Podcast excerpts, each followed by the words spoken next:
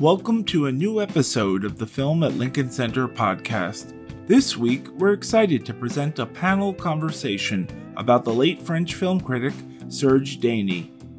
FLC was proud to recently present Never Look Away, Serge Daney's Radical 1970s, a series that celebrated the film critic and the films he championed in his book La Rampe, occasioned by its long awaited English translation under the new title Footlights. The series ran from January 26 through February 4th and featured a robust selection of works by master filmmakers, with many presented on 35mm or in digital restorations. Never Look Away, Serge Daney's Radical 1970s, was sponsored by Mubi.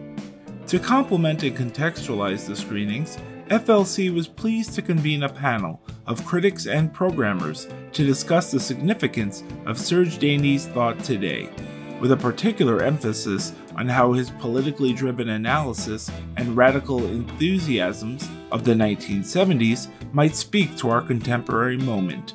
This discussion considers the relation between mise en scène and moral perspective, the cinema as an antidote to advertising, and the critic's role as an ally to filmmakers. Our panelists included The New Yorker's Richard Brody and translator of Footlights and series co programmer Nicholas Elliott, and was moderated by series co programmer and FLC assistant programmer Madeline Whittle. From February 29th through March 10th, Unifrance and Film at Lincoln Center present the 29th edition of Rendezvous with French Cinema, our popular annual festival that showcases the verve, creativity, and depth of contemporary French cinema in a variety of genres.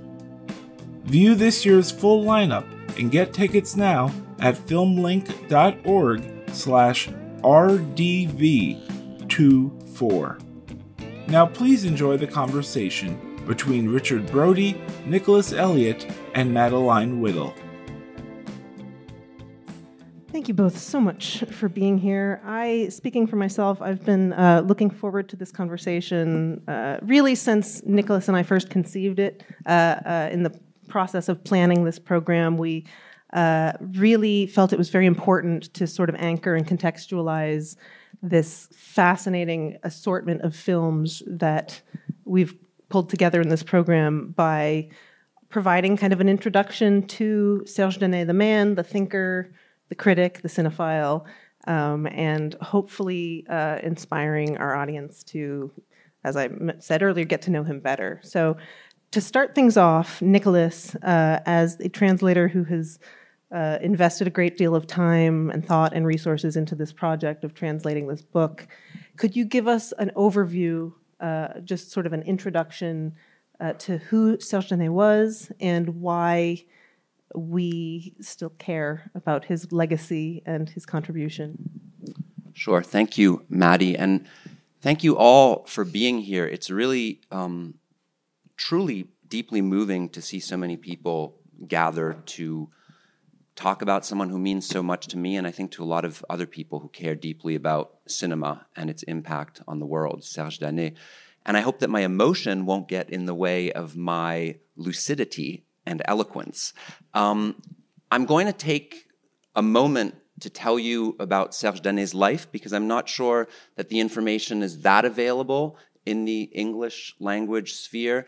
And I think that his life um, really informs the work, particularly as he came to the end of his life. He really saw um, a parallel between his experience and the history of cinema that he lived through and that he thought through. So I think it's worth my just starting off um, with a few words about his life. He was French. He was born in Paris in 1944. He was resolutely working class. He never knew his father. He was born in a working class neighborhood of Paris at the time, the Bastille area, to a single mother. And he grew up mostly with his mother and his grandmother in a home that he described as having no books, very little culture, but the great adventure for young Serge and his mother and his grandmother was to go to the movies. This was a time when, in a working class neighborhood of Paris, you could have, you know, a dozen neighborhood movie theaters playing all sorts of films in double features, triple features, with live attractions in between movies. So they went to the movies all the time, and it was the formative experience of this young boy's life, along with looking at maps. This is a very important point that he makes how important maps were to him in terms of opening up the world. And cinema would come to really be, for him, an essential way of exploring, knowing, feeling, caring about the world. The two critical events for Serge Daney that propelled him to become the person that we're interested in today were two film screenings, both by the French filmmaker Alain Resnais. The first was a screening that his high school class was shown, so this would be in the late-ish 50s, he was, of Resnais's short film Night and Fog, which some of you might know is a very important film about the concentration camps. And I'm not sure how historically accurate I am saying in saying this, but in many ways the first film about the concentration camps, or the only film about the concentration camps 10 years after they were liberated that really mattered. When Serge Daney saw this film, um, he had a, a tremendous shock. And the way he described it was the shock of realizing I think I should look at my notes just so I, I get this absolutely right, if I can find it quickly, because I want to do it justice. Well, realizing the horror of the world, that the world, that this thing could happen, and realizing how just, in the sense of justice, a film could be. These two parallel things, which I think are so crucial to his entire thought facing the world, never look away as we have it, and the film as a just act. So that's the first thing. The next thing that happens is in 1959, once he's already pretty into movies, he goes to see the first feature by the same filmmaker, Alain Resnais, Hiroshima Mon Amour, which, as many of you know, is a film that deals with the dropping of the atomic bomb on Hiroshima. It deals with the aftermath of French collaboration, so the war years in France as well. And this was, forgive me a, the metaphor, ground zero for Serge Daney. He walked out of this movie knowing that cinema was going to be his life. That was it. This was a time when in Paris, if you're into movies, you read Cahiers du Cinéma. It was the yellow cahier, um, the, the magazine that one of the founders of was the great André Bazin, film critic, and many of the writers were the young, soon to be or becoming directors of the French New Wave Jean Luc Godard, Jacques Rivette, Éric Rohmer, Francois Truffaut, to a lesser degree, Claude Chabrol. And so Daney slowly, slowly came into Cahiers du Cinéma's orbit. He himself described himself as someone who, in these years, was rather drifting he went to the movies all the time. He studied literature at university. He didn't have a strong direction. He just knew that movies was everything, so to speak. And around 1962, he and his fellow cinephile Louis Skorecki traveled to Los Angeles. Louis Skorecki, by the way, would also become a notable critic, and he's also a filmmaker.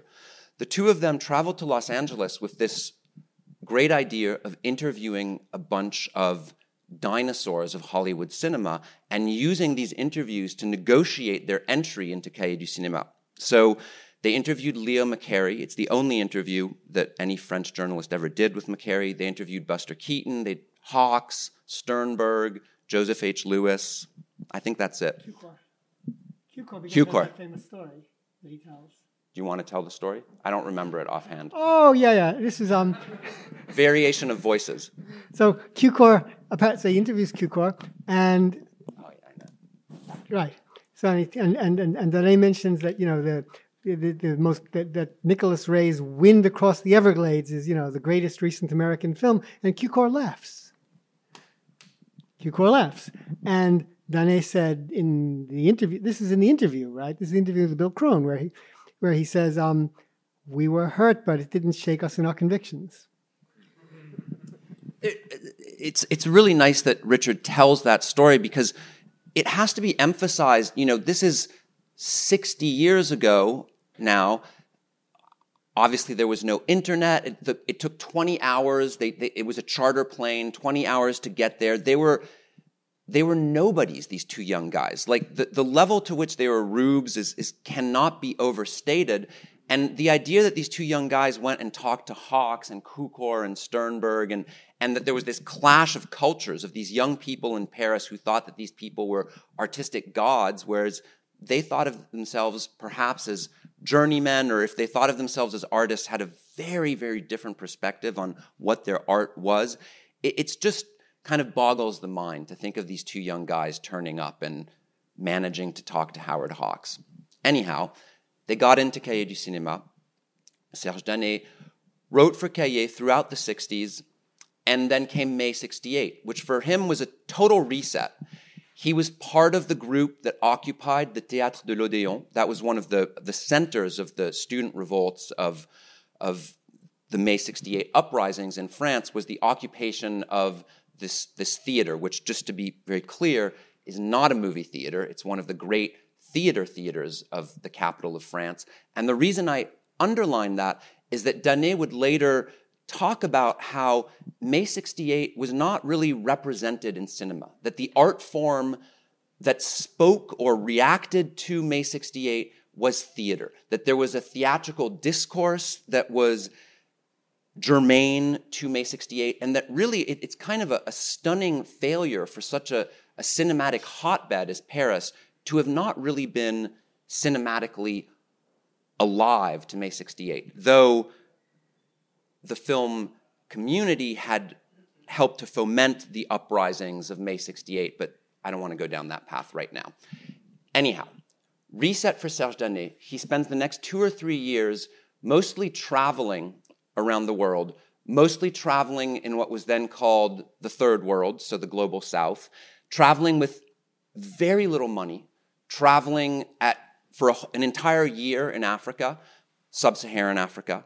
Um, and I mention this because it's important because later Daney would be a film, of, an early proponent of African cinema. He writes about it in Footlights he went to the Ouagadougou Festival um, on his own dime when he was at Cahiers du Cinema later in the 70s. He's someone who really invested in spending time in these parts of the world when it wasn't an easy thing to do. And he didn't do it on a luxury safari, he did it on his two feet, which is something that he did throughout his life. He was a great traveler, he was a great lover of postcards. Um, and during the same travel period, he traveled to India, where he got a very severe case of tuberculosis and returned to France. Once back in France around 1971, he started writing for Cahiers du Cinema again, and this is a period when Cahiers du Cinema was radically politicized, Maoist, very theoretical. Um, it's a film magazine that has no pictures in it. It's a film magazine that doesn't deal with a lot of films. Um, when it does deal with films, it's collective essays about a single John Ford film, Young Mr. Lincoln, that run 30 pages. Um, I won't get into the, the positions, the dogmatic nature of the thing, but it, it's a it's an extreme experiment in film culture, theory, and political thought. And that's what Daney gets into. And he describes it as a period when the people involved were probably not doing very well they found some kind of collective will in being together and having this project, but individually, on some level, he considers that they were probably ill. And by 1973, 1974, the steam was starting to run out of this. And he describes it as there being a meeting where the collective said, look, can, can someone just like take care of business here? Can, can someone just like be in charge and, and you'll be paid, I don't know, 700 francs a month. And Daney was the only one who was up for it, and he did it. And from that period on, he, with a gentleman called Serge Toubiana, who had been an activist who joined Cahiers du Cinéma and learned cinema through his participation in Cahiers du Cinéma with a political background and is still to this day a, a very important person in French film culture. The two of them were the editors in chief of Cahiers and took it through this period that is dealt with in the book Footlights into the very early 80s, where Cahiers returns to cinema, so to speak. Eventually starts to run pictures again, um, eventually decides to write about big American films like Apocalypse Now, et cetera, et cetera. But I would argue, and I think we'll talk about this at length, maintains a strong political core, which I would say is not politics in the sense of we are Marxist or we are Marxist Leninist or we are Maoist, but politics as an understanding of the world, as a demand for an ethics, as a reading of images, etc. I'll finish up on Serge Daney now. In 1981, he had kind of again run out of steam with Cahiers du Cinema, and he was given the opportunity to run the cinema pages in Libération, which was then really a left wing, quite an exciting uh, French daily newspaper, um, which had never really had an official film critic. It, it had kind of fly by night people who did other things. And, and Daney, for several years, became the person who was in charge of the film pages. And it was, he would personally do the layout. He wrote about whatever he wanted. He was very proud to say later that if he wanted to run a front page on Manoel de Oliveira, the great, at that time, septuagenarian Portuguese filmmaker, he could do it. I read it um, from a distance in time and space as a period of great freedom and um, critical and intellectual activist advocacy. Uh, and he mentions in one of the interviews I read that when he hired for these pages, he hired 80% homosexuals, both male and female, which I think is important to mention because Serge Daney was himself gay, and he felt that by hiring largely gay critics for Libération, he was making up for being part of what he described as prudish Cahiers du Cinéma. Certainly in that period, Cahiers du Cinéma was not the most sexy environment for critical discourse. Um, I'm now going to really fast forward. Um, Daney wrote for Libération initially as a film critic. He then started writing about television, what films were like on television, the war on Iraq, um, the first Gulf War, um, on television. He, he really became very concerned with images on television. And at this point, I've gotten us to 1991, he was dying of AIDS. And the last moment of his life is the founding of the quarterly Trafic, which is named after the Jacques Tati film that we're screening tomorrow, um, which was a quarterly, again, no pictures. I would argue, just on instinct, sexier than the 70s Cahiers, though I don't know exactly how. But it was, it was a quarterly where Serge Daney brought together his people, Jean Claude Biette, a critic and filmmaker whose film Le Théâtre des Matières we're also showing tomorrow. Um, the critics Patrice Rollet, Raymond Bellour, Sylvie Pierre, and, and many filmmakers, many really leading thinkers about cinema around the world, in the US, Jonathan Rosenbaum, to take a, a slightly longer view of cinema on a quarterly basis. And this quarterly, though Daney died in the spring of 92, so after only four issue issues, this quarterly continued basically to this day, though it's now recently become an annual.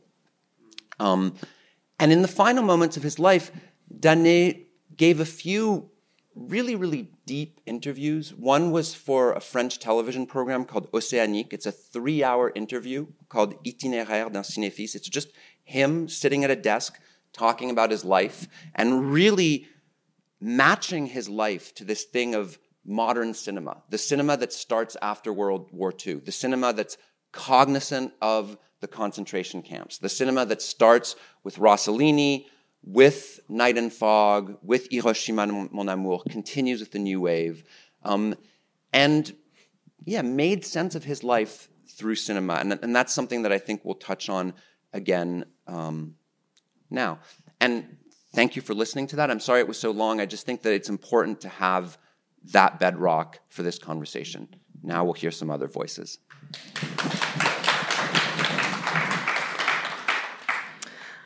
So, building on that, taking that uh, uh, sort of summation of who Daney was as a person, I want to now zoom back out to the present moment and uh, just take a moment to speak with you both about what Daney means to you, to us now in this present moment, individually.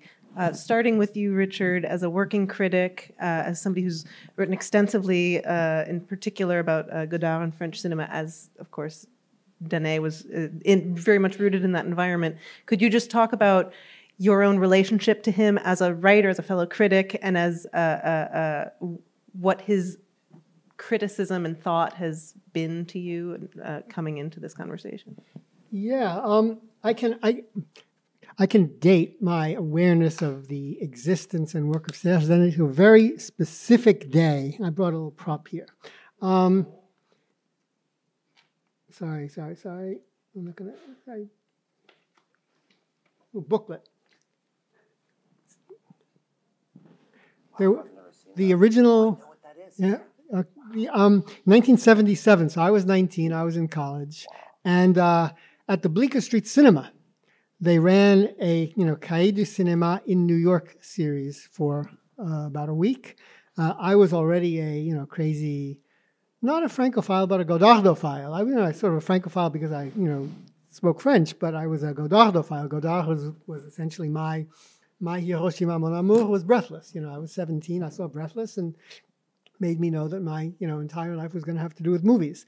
And when I found out that there was going to be, I didn't know anything about Cahiers. I guess I I knew about it from Godard, obviously, because I'd read Godard and Godard, but I didn't have contact with what Cahiers was in 1977. I was really not aware of it.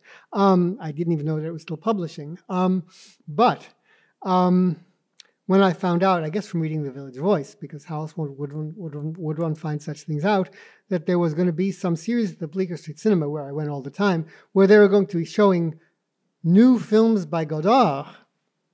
Who knew? Um, I, you know, I got on the train and went on a Thursday, on a Monday, October 31st, 1977, to see Ici et ailleurs and Comment ça va. And uh, they also showed Numero Deux, but that was not that night. Uh, was in town to introduce a bunch of films, but he was not there for that particular night because I couldn't be there when he was. Um, and they had this little booklet. And in this booklet, they have um, a, an introduction by somebody named T.L. French. Um, and then they have a, a long interview with uh, which is published in the Cinema House in the World and then The Terrorized the terror, the, by Serge Daney, a piece which is in Footlights. Um, so I, you know, I essentially from the, I associated in my mind, you know, this new cinema, which also included, you know, they showed Kings of the Road by Wenders, they showed Chantal Akerman's News uh, News from Home. So you know, I, uh, Fortini Cani by Straub and Huillet, which I didn't get to see then, but I saw within the year because my film professor was Gilberto Perez, at, and he uh, was very Straubrietien. Um, he wrote a famous article about them in Artforum in the early 70s that um, Straub supposedly said was the best thing ever written about them. So um, I saw Fortini Cani soon thereafter, but the only thing I saw was Ici et ailleurs and Comment ça va. And so for me, you know, Serge Daney is inseparable in my mind from that period of, of cinema. Um, but then I would, you know, I didn't really have a lot of access to the French press in the 80s, but I was in Paris in 83 and I certainly read Libé, you know, every day and read Daney, and read the section that he curated, edited. Um,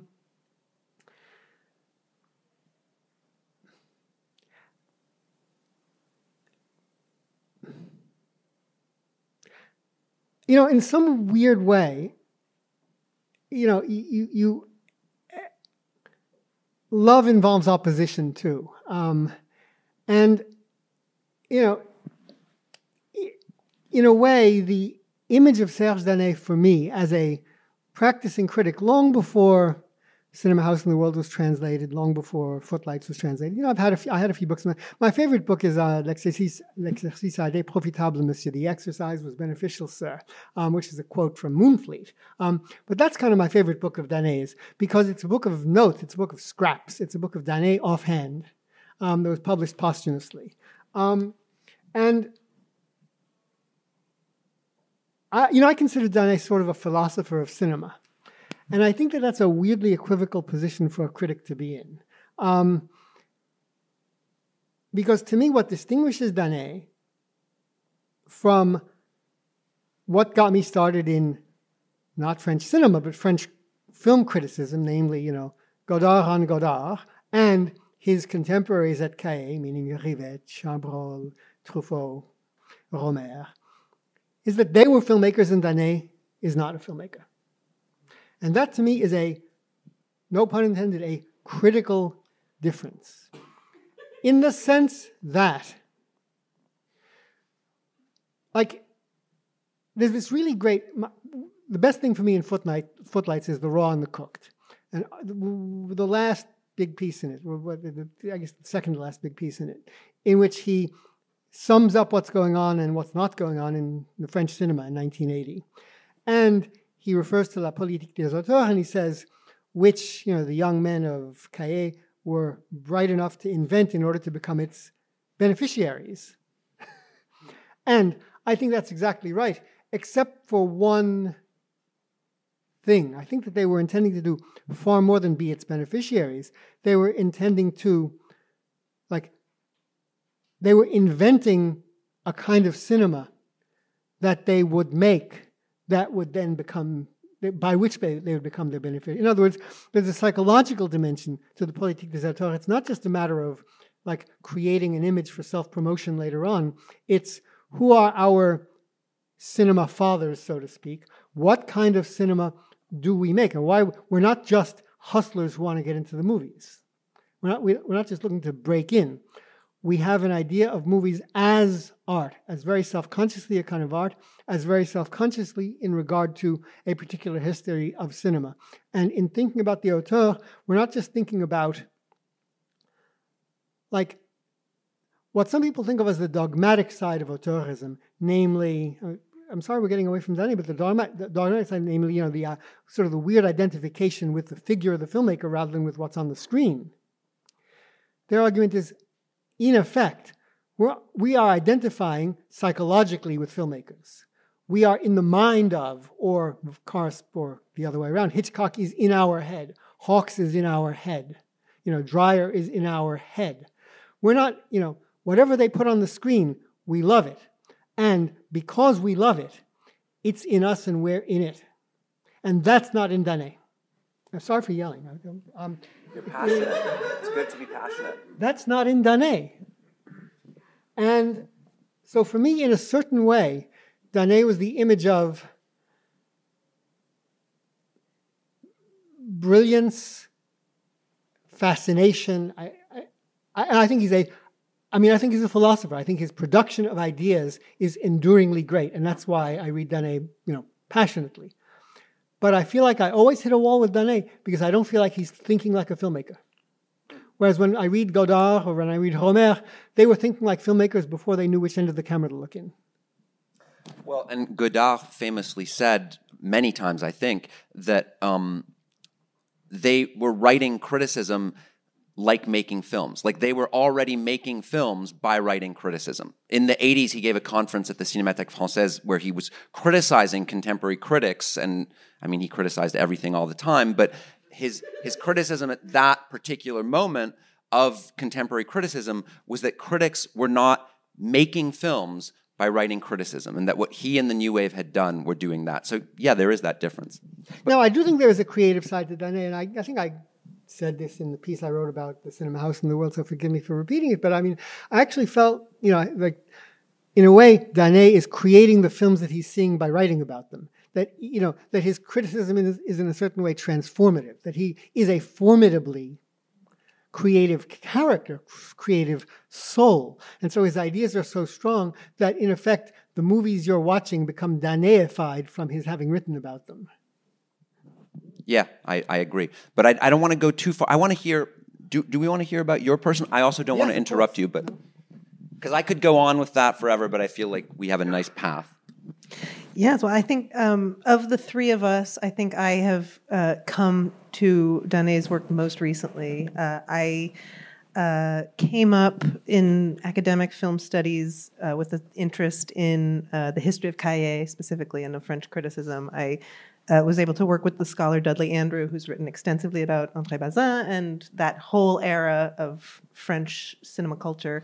Um, and uh, in the course of working as a research assistant uh, and as a translator, I was able to come into close contact with uh, Bazin's writing um, and the writing of um, other Cahiers critics, Alain Bergala, for instance. But I never quite delved deeply into Daney's work beyond sort of a, a surface familiarity with um, sort of who he was and where he was positioned in the in the constellation of Cahiers critics.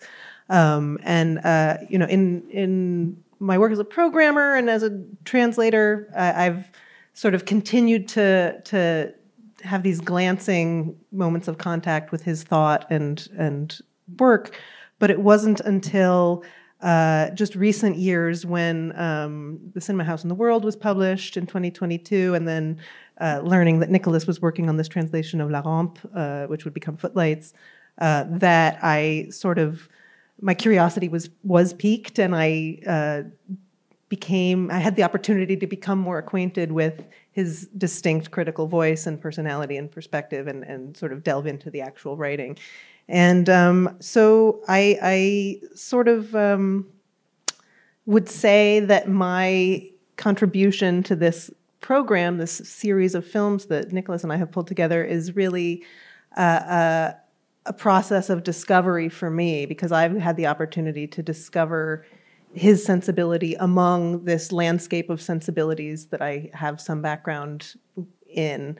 And I have been so, and was so immediately, once I started diving into his writing, really compelled by his mode of address because I think he holds his reader to a very high standard in a way that is, uh, at, at first, might uh, intimidate, but ultimately becomes welcoming once you sort of grasp that it's a gesture of respect on his part, that he is to your point, Richard, that he's a philosopher of cinema. He's not just a critic reviewing films. He's thinking very deeply about what it means to look and what it means to show and what the sort of moral obligation of the artist is and the moral obligation of the audience is, or the sort of moral uh, uh, complicity and complications that arise in just the act of looking at a film, of looking at an image. Uh, and um, I think that uh, his his thinking and his writing is very challenging, but ultimately you will be surprised at how accessible it is because it is truly a conversation of ideas that is uh, uh, uh, can be accessed from wherever you are in terms of your own relationship with the films that you grew up with. He's a he's a true cinephile. He writes extensively about his own experience with the films that he's encountered in his life in a way that's both personal and also very rigorous. And so I just, uh, uh, I've been very inspired to get to know him better and uh, get to, and especially by sort of immersing myself in the films that he championed and thought very deeply about. Uh, I think that provides a lens into who he was and why you know now in the 2020s we are returning to his work and finding oh it hasn't there's not much of this work has been translated into english and there actually is an appetite among english speakers and english film enthusiasts um, to to hear what he had to say. So that's that's where i'm coming from uh, in this conversation. But nicholas uh, and as as i'm sure people can imagine it's was very inspiring for me having translated this book and having a long investment in Daney and doing this program to see Maddie getting inspired in our collaboration to, you know, we would meet every few weeks over there at Cafe Paradiso and like maybe we had agreed on an essay to read or something and like to hear Maddie's take on it like and feel the stuff be alive after I was like really in the thick of it like in like sentences and like how do you translate dispositif into English and things like that was just it's been great. I, I, first I found that quote from before about when he saw night and fog, and it's very important that I correct it because how I said it was wrong, and how he said it was, of course, much better. What Daney said was, "Seeing night and fog, what a strange baptism into images, understanding at the same time that the camps were true or real, and that the film was just." So forget all that bullshit I said about horror, whatever. That's just me panicking in a, in a public moment. The camps were real, and the film was just.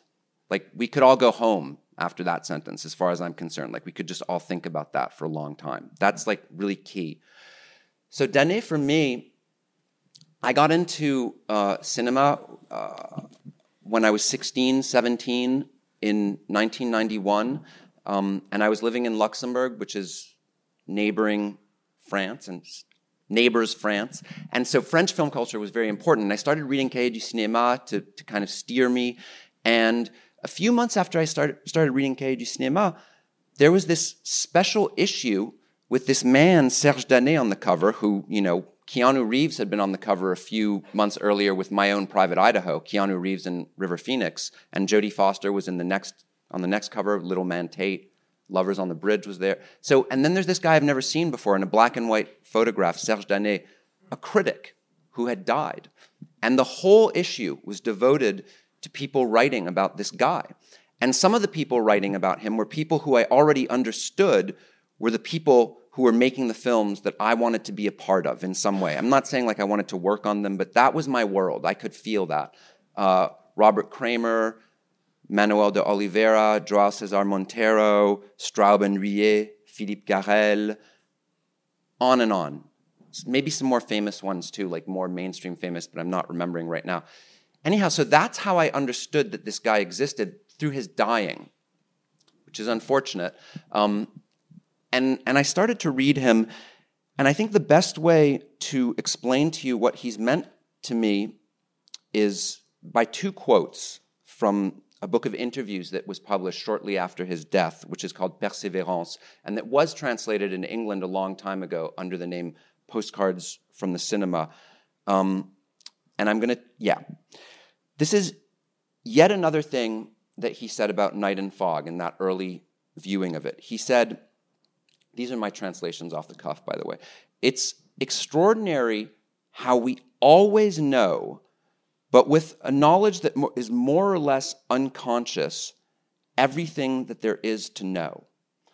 What he's saying there is that when he saw Night and Fog, he felt intimately concerned with this film, beyond the fact that he was living in a post Holocaust, post war world. He felt that this film was about him in some way. And the way that it turned out to be about him is, is very dark. It's, on the one hand, he had never known his father, and he eventually learned that his father was Jewish and that it's very likely that his father died at Auschwitz. So that the bodies, the emaciated bodies that you see in Night and Fog, to him ultimately came to represent his past, his father, and they also came to represent his future as an emaciated man who died at 48 of AIDS. And somehow he considered that when he saw this film, he knew without knowing. My experience with Serge Daney is not as dark, thankfully, but as I reread his works, preparing for this, preparing for this series, translating, I'm struck by so many things that embody what I want my life to be that there's no way I understood when I read them when I was 17, 18, 25, even 35. But there they are. And so I knew that this guy was the right person for me to be intellectually entangled with. And so I'm going to read what I found to be just incredible. And, and you know, I've, this is from the book Persévérance, this book that his friend Serge Toubiana did shortly before his death. He did a book of interviews with Daney because Daney was not going to be able to write a last book. And so it was a summation. and it was published after Daney died. And He had planned to write a book, right? Yeah, exactly. Because all the other all the other books of Daney's are collections of his previously published work with a couple of interpolated pieces, whereas um, like commentaries. But the um, he had apparently intended to write a book. yeah, that's the notes that, that Richard referred to, L'exercice a été profitable, monsieur. Those are the notes for a book that was never finished. And I, I agree with Richard, by the way, that's my favorite book of his. And Semiotext and I would love to translate it. The rights are not so easy to figure out, but we're working on it. That would be the ultimate. Anyhow, this is what Daney said in Persévérance that I couldn't believe. That, just listen. Off the cuff translation. Even when it has happened to me that I'm not doing anything interesting, this feeling has never left me. I was not living the same experiences that others were having at that same moment. The essential is to preserve the richness of this experience, to not devalue it. That is our only good, our only wealth, our only resource. And if we are profoundly persuaded of that, that spares us experiencing envy, jealousy, resentment, fascism, all things that have made life impossible for many people. I am totally impervious to envy. That may be my holiness. That part I don't identify with, just FYI. Um, the only thing that interests me is to understand how the other is getting by, to know his or her parameters, what he or she is up against, what he's stumbling on, and what it produces. For the power of cinema is that it has given us magnificent access to other experiences than our own. It has allowed us to share, if only for a few seconds, something very different. And in those seven sentences, Serge Daney explains to me why I've spent my whole life watching movies, thinking about them, writing about them, reading books, etc. For me, it's just, it's incredible. And then I'll just say one more thing that underlines that and for me validates the auteur theory, which I've wrestled with a lot. He says in the same book, I could not have, I could only have a relationship with that specific cinema, the one where someone takes you by the hand, someone who has a name, an auteur, and he says to you, Look, this is how I look at the world.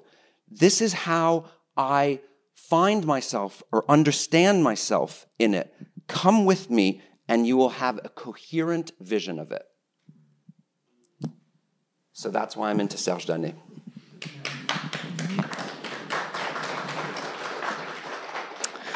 Well, we're uh, soon. I want to open the questions up to the audience because we are at the point in the hour where normally we would open up the conversation. But I want to get into it a little deeper before we do, um, specifically in relation to the text footlights, which around which Nicholas and I have organized this uh, series.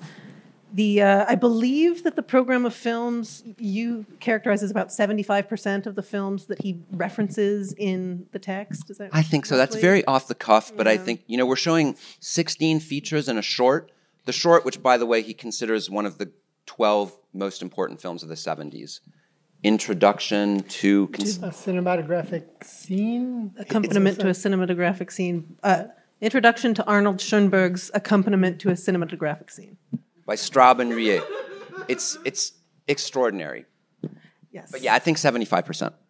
And so I just want to ask each of you um, if you would like to sort of shout out or draw attention to uh, a writing in this compile, compilation of texts that uh, excites you. Richard, you already mentioned The Raw and the Cooked, which is a, a, a very concise and uh, sort of brilliantly distilled account of a moment in French film history.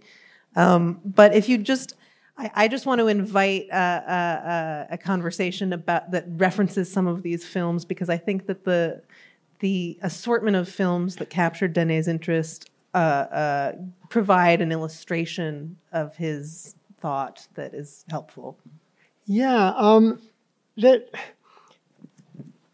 you know, it's a funny thing about the texts in Footlights because you know the, the, house style in Cahiers at the time was pretty dense and extremely non-subjective, um, and I don't think it's entirely representative of his you know entire body of work. Because if you read what he read for Libération in the '80s, it's far more conversational and journalistic. Um, but through it, and you know, there's here through it, the essence comes through. And one of the texts in which the essence that ought to be self evident now, but is so rarely expressed, um, is what he wrote about Jaws. There's a wonderful piece on Jaws in Footlights. And what he, you know, sort of to me, the, the, the nugget of what he's talking about in Jaws is how, you know, essentially, you know, the evil, the monster, emerges not from the world, not from nature, but from the illicit desires of the characters in the film. That it's essentially a, you know, it's a discourse of the superego that is manifested in Jaws. And that to me is, you know, the essential summation of Steven Spielberg's entire career. Um, you know, that it's a highly moralistic and narrow cinema. And he, you know, expresses a certain, you know, interest in the technique of Jaws and the um, skillful manipulation of narrative codes in Jaws. But above all, he emphasizes the sort of the repositioning of the monster as an, an as an, an, emanation from you know young people wanting sex and old people wanting adventure and older people wanting money, and um, I think it's exactly right. Ultimately, we did not opt to include Jaws in the screening program, but I think it was one that I wanted to talk about in the context of this panel because I think it is a film that audiences who may not be familiar with Daney probably know Jaws, and and uh, if you're looking for an entry point into his uh, uh, uh into the sort of prism that that uh, Footlights constructs of his his ideas, Jaws is a really the, the essay on Jaws I think is a beautiful entry point um, to sort of understand where he's coming from.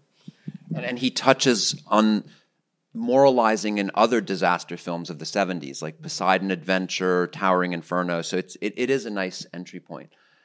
I have to say that um, I was dreading that question, Maddie. Um, I didn't 100% realize you were going to ask it, or I would have prepared myself better. I think part of what makes Footlights both a, a great translation project for me and a, a daunting thing is that I I'm never done with it. I never I never completely understand it. I never absolutely grasp it. I mean, I, I, think I did a good job with the translation, but the, the article on Godard that Richard referenced, which is in this thing, The Terrorized, which I translated and I understood it sentence by sentence. I honestly think I only understood what that text says yesterday morning when I read it three times, twice in English and once in French, to prepare for introducing numero deux. And I'm not saying that to scare people away. On the contrary, I'm saying that to invite people to engage with a text that, as Maddie so rightly said it, respects your intelligence and doesn't expect you to understand everything or understand the same thing at once or every time. It will keep giving to you. And I'm also very happy, as Richard points out, that later work of Daney is more accessible. Um, he always has a lot of facets. He's, he always has a density, and he always loves to take an image or a metaphor or a word and run very, very far with it. And sometimes he runs too fast for a mere mortal such as myself. But there are later works, like for instance in The Cinema House in the World, which I should mention Christine Pichini very beautifully translated for semiotext. Um, this book is is the ultimate challenge for me, but it's also so rewarding. And what I think is so rewarding about it is, as I perhaps have made clear in what I've said so far, is that I have tremendous respect for Serge Daney's intelligence, which is not simply the way his mind works, but the way his intelligence is grounded in an ethics. And what this book offers us, in my opinion, is to watch someone like that think. I think that he was, even though later he was a newspaper writer where the deadlines are even tighter, but for Cahiers, he was very poorly paid and he was also running the magazine. So, what I sense in these texts is that he's writing against deadline. He was a very, very famous conversationalist. He was famous for coming out of movies and just blabbering on for hours. And you can see it in the documentary where it's three hours long and maybe there's four questions. He just goes on, and it's amazing. Um, this text gives you an opportunity to, to see what maybe it was like to, to walk out of a movie with someone as brilliant as Serge, as Serge Daney and to see him go. And so there are moments, for instance, another movie we didn't show because I objectively, forgive me, think it's bad, Howard Hawks' Rio Lobo. Um, that text, there's an entire segment of it that, that really, when I was translating it, when I read it, I feel like I'm in a dense fog. And it's a fog of Lacanian lingo. I mean, something we haven't mentioned in this panel is that in the 70s, Cahiers were very taken up with all the the jargon and, and the intellectual excitement of the era. Of the era. So Louis Althusser's Marxism, Jacques Lacan's psychoanalysis, etc. So you're reading about Rio Lobo, and there's just this like paragraph that's I mean, in Rio Lobo, people get swarmed by bees. I felt like I was being swarmed by jargon. It's intense. And then you come out of that paragraph, and Serge Daney, in four sentences of utter brilliance and lucidity, puts forward the beloved theory of homosexuals that Howard Hawks is himself at least a homophile and that his characters are homosexual.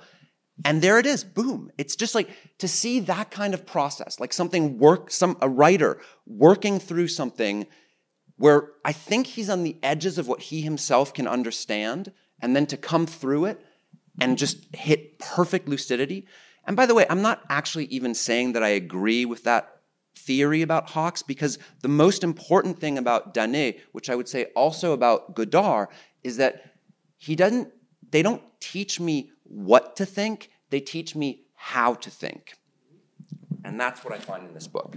Well, One of the interesting things about, I mean, forgive me for, about the, you know, the, you know, Daney says, um, he said, said something about, you know, the, the, the problem with you know, people accuse us of writing in jargon because they, you know, prefer. What are his two negative, impressionistic and hedonistic criticism? Um, but at the same time, you know, he ultimately, essentially, says that basically the only reason anybody, meaning including himself, writes criticism is the, you know, enjoyment, the jouissance of the viewer. Um, and this is, for me, one of the fundamental questions in criticism. Like, Daney loves movies. He write he feels an intense passion when he watches movies. But some of the prose that we're reading in Footlights is extremely dispassionate prose. It's prose that, you know, pretends to or takes the stance of a rigorous intellectual objectivity. Um, and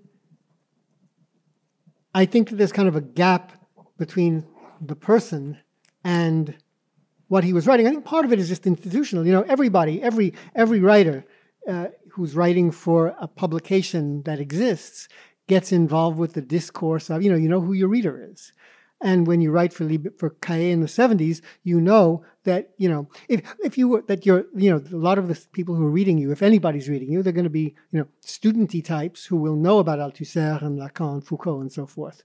Um, if you're writing for Libé in the 70s and the 80s, you have a different audience. You just you know you know you're going to be writing differently. You want to have a conversation, and um, what what you know in a certain way, there's a kind of critical auteurism involved in the sense that you know the filmmakers who make a person, the Hollywood filmmakers of the you know 20s, 30s, 40s, who impel a person to watch classic Hollywood with love, are people who were not necessarily filming their lives.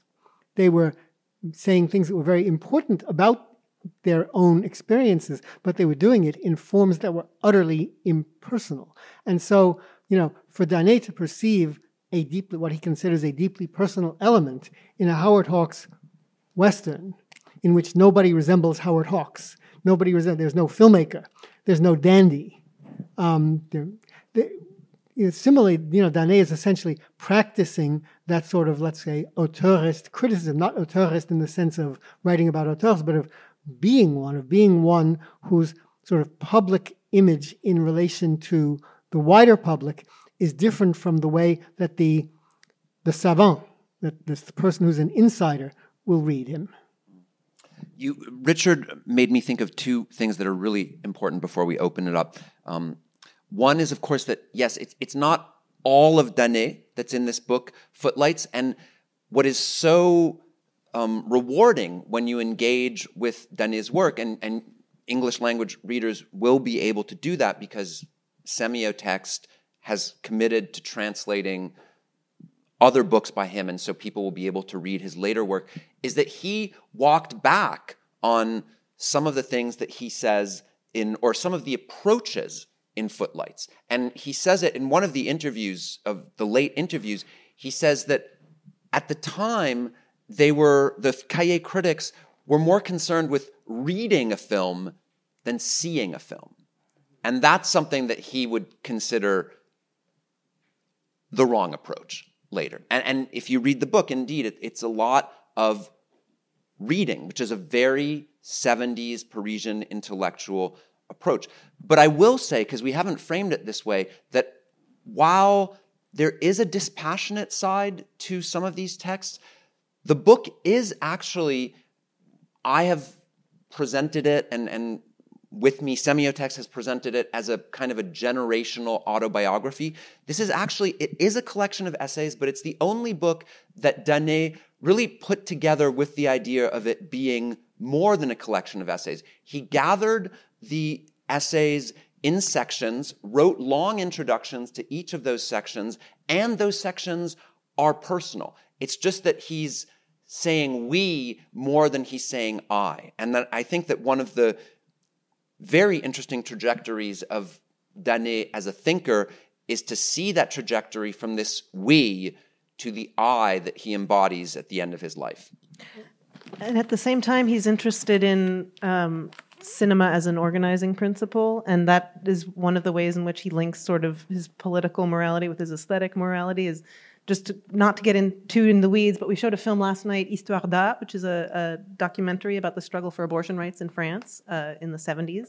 Uh, and in a very uh, concise and eloquent piece about Histoires d'A that Daney went out of his way to select to include in this volume, uh, he discusses the way in which this film, which was banned in France, gave rise to these sort of clandestine distribution networks that themselves formed as a kind of organizing tactic of, of uh, uh, how can we get this film seen? Because the film itself uh, is, has value as a as a sort of political enunciation or tool that we can uh, do something with and just, I think by virtue of writing about these films and articulating the power relations involved in their making and in their viewing and, and distribution, he was contributing to that via what you're speaking of, Richard, this sort of auteurist approach to criticism of, of uh, uh, uh, curating a, a, way of thinking about film uh, that could lead to sort of political outcomes.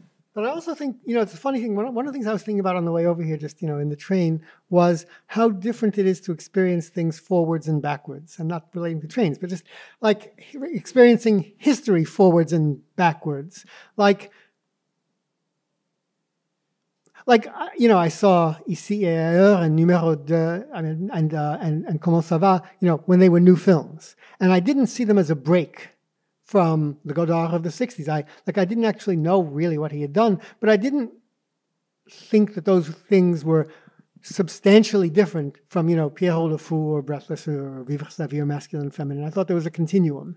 Um, but I actually think one of the things I was thinking about on the way over is the fact that La Rampe came out in what 1983, 80, and at the time it came out, he was writing for Libé.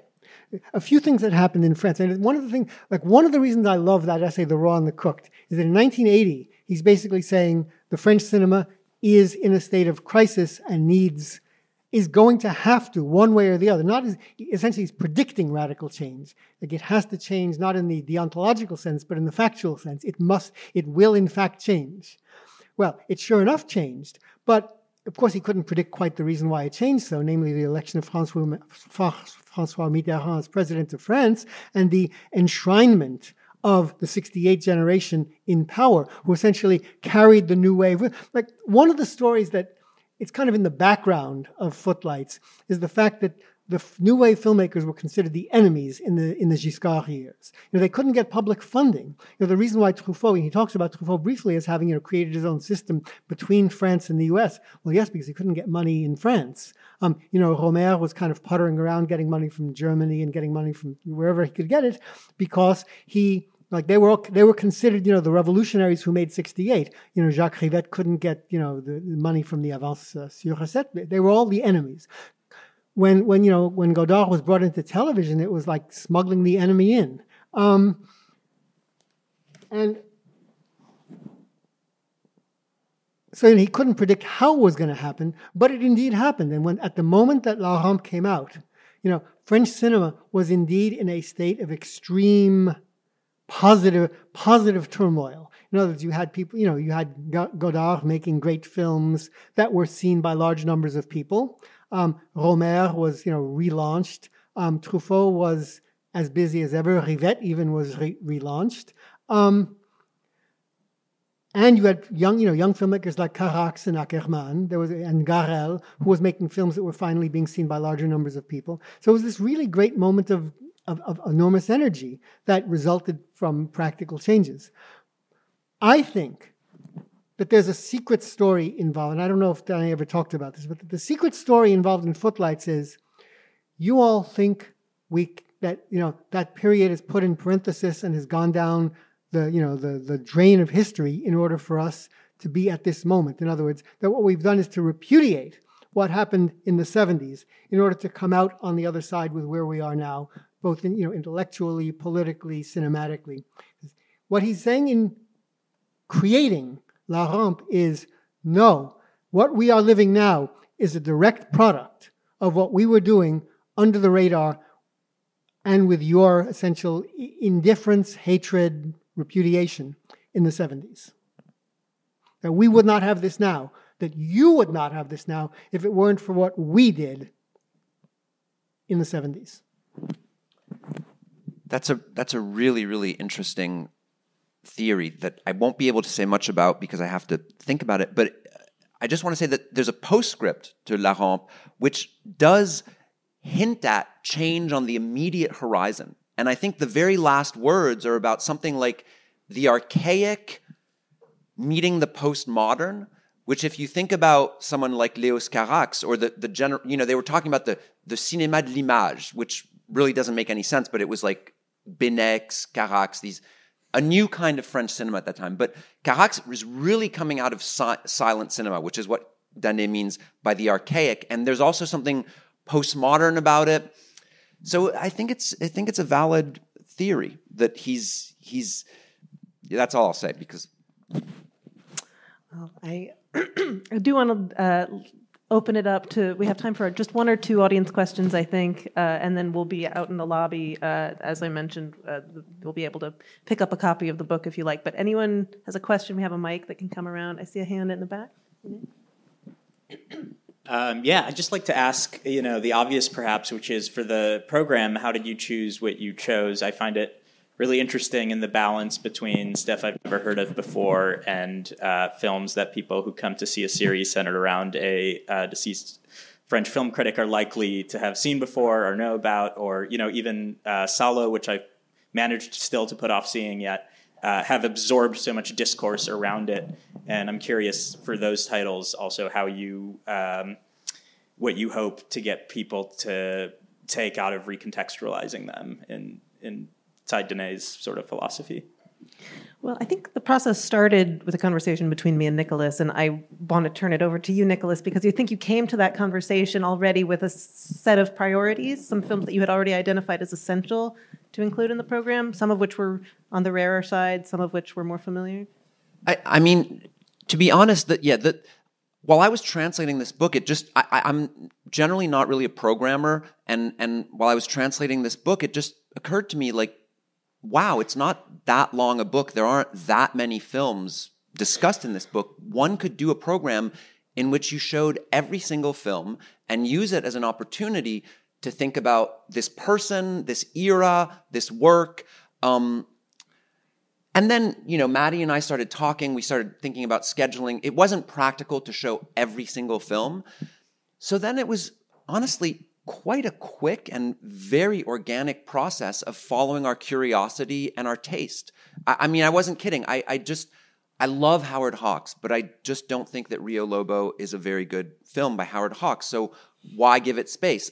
People can see Jaws in so many different ways.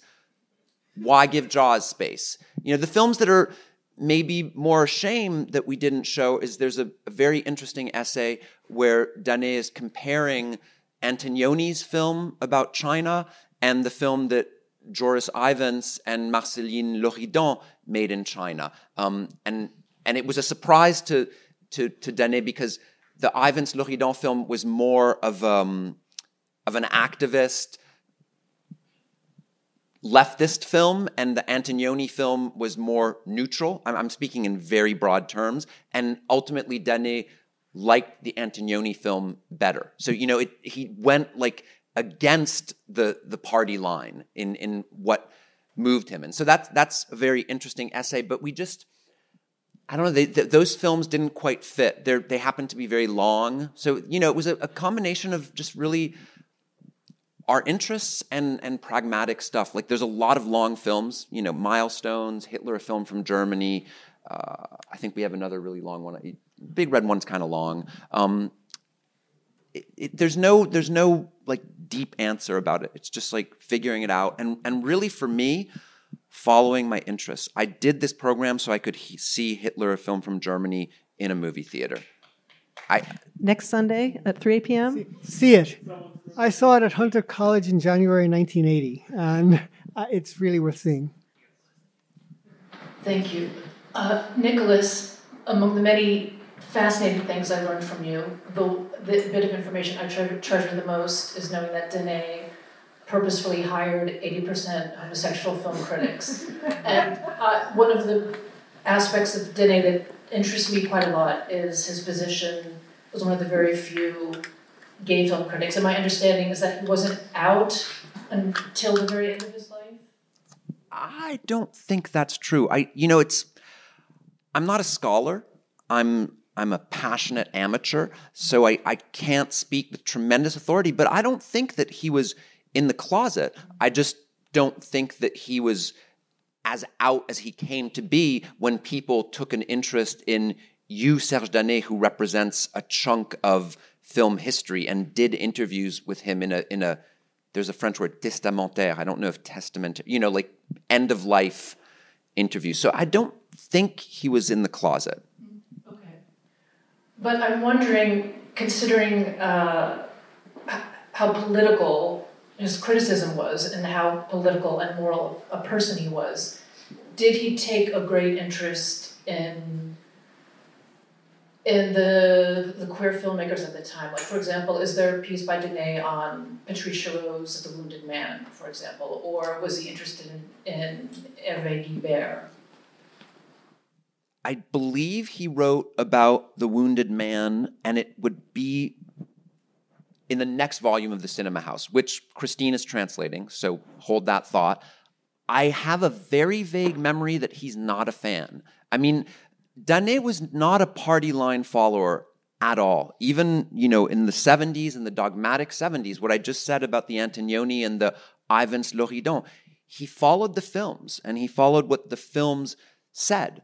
And and yeah, there, there's not a lot of, you know, he he would have been ill at ease in our identity discourse today. And I think I, I, said this in the interview that I did with Max Levin and Screenslate the other day. Um, I think that Daney was actually comfortable in the margins. That's why I don't think he was in the closet. I, I think that he was comfortable being gay. I know that he was comfortable being working class and for most of his life, really having very little money. And he was comfortable being this strange thing that a cinephile is. You know, he he thrived in in those non-normative milieus, and I think that that shows through in his writing throughout his career in the way that he treats people and objects equally. And that's, you know, I thought it was, Maddie said something important kind of in passing about Daney going to the trouble of including Histoires d'A in this book. It's Histoires d'A was, was a big deal at the time because it was banned, but you can take another example, which is Nationality Immigrant, a film by Sidney Sokhona, a young Mauritanian immigrant in Paris who made this film over five years with no money about a rent strike by um, immigrants in Paris living in, in really horrific circumstances in a, in a shelter. And that's a film that is treated absolutely equally with a Howard Hawks film, with a Steven Spielberg film. That's where I find, you know, the what we today would call the queerness, which he obviously wouldn't, is, is in this approach of being comfortable with his position and treating everyone and everything on an equal level. I just want to build on that and tie it back to Ine's question about how we selected the films in this program, because I think we, we uh, in compiling this list of films, both wanted to represent the sort of heavy hitters that everybody who you know has some familiarity with this milieu probably has some fluency with Godard, Straub-Huillet, both of whom were of particular interest to Daney, but also these more marginal films that you know historically have been you know perhaps fallen by the wayside and are more difficult to see, like Nationality Immigrant, Histoires d'A, um, even Hitler, a film from Germany, which by virtue of its length, uh, I think is is um, rarely rarely are we having given the opportunity to see that film theatrically. And i think uh, uh, what you're saying is true and then we were we wanted to capture that in the, the lineup of this sort of even even playing field between the sort of films that uh, are frequently talked about and are very much at the forefront of a certain critical analytic theoretical conversation and these other films that were uh, of interest specifically because Daney's taste was specifically what it was.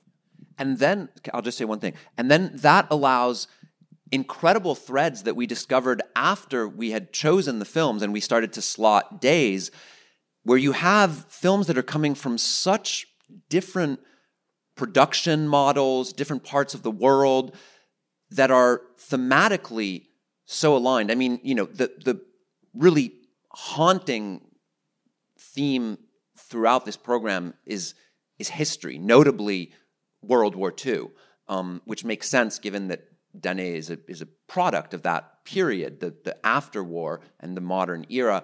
But you know, we have I think we have a programming day where we're showing Samuel Fuller's The Big Red One and Straub and Huillet's From the Clouds to the Resistance, right? We're showing those the same day, right? Yeah, we have, and you know, Salo might be on the same day. There's there's these really because all of these films, in their own ways, are dealing with Europe's reckoning with fascism, the camps directly in the Fuller film, World War II. And so that is, is really a, a tremendous privilege and, and, fascinating thing to do to be able to trace those lines through such different cinematic objects. And this is one way in which um, Daney is essential as a moral model for present day criticism. Because for me, you know, when when you know Godard and Rivette and company were discovering you know classic Hollywood, but also discovering you know Mizoguchi in the 1950s, they were essentially telling their reader something that Serge Daney was telling his readers in the 1970s when he was writing about Histoires d'A or about uh, nationality immigrant or um, about Hitler, a film from Germany.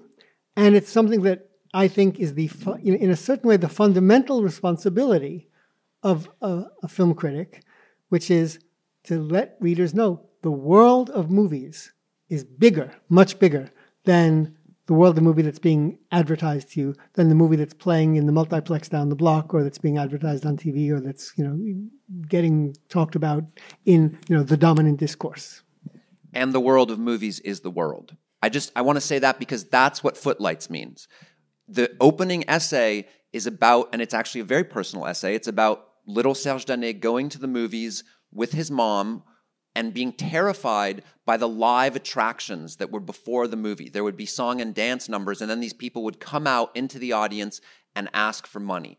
And it, it's quite a, a complex essay, but what I really understand from it is that this line, the footlights at the at the foot of the screen, is an imaginary line. There isn't a separation between us and what's on screen. It's one reality.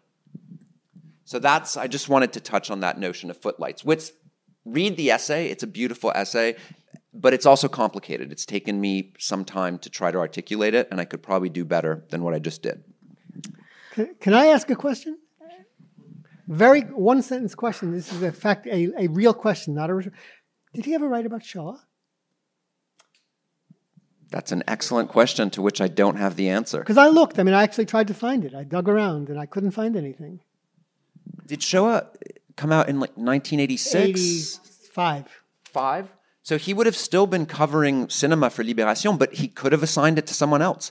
I mean, I can answer you by email later tonight when I get back to volume two of Le Cinéma, La Maison Cinéma et Le Monde, but I don't know the answer, actually. Oddly, I think maybe no. It- you know, every time I see a movie from the 80s, I turn to these complete works to see what Daney thought. And a lot of times, jackpot, there it is. And sometimes you'd be surprised, like he just doesn't, because he didn't write about everything. I don't know. Well, on that note, he didn't write about everything, but what he did write, I hope you will all take an interest in seeking out and exploring and getting to know Serge Daney for yourselves. Uh, and to that end, as I mentioned, books are available for purchase in our lobby. Thank you all so much for being here, and thank you both. Thank you.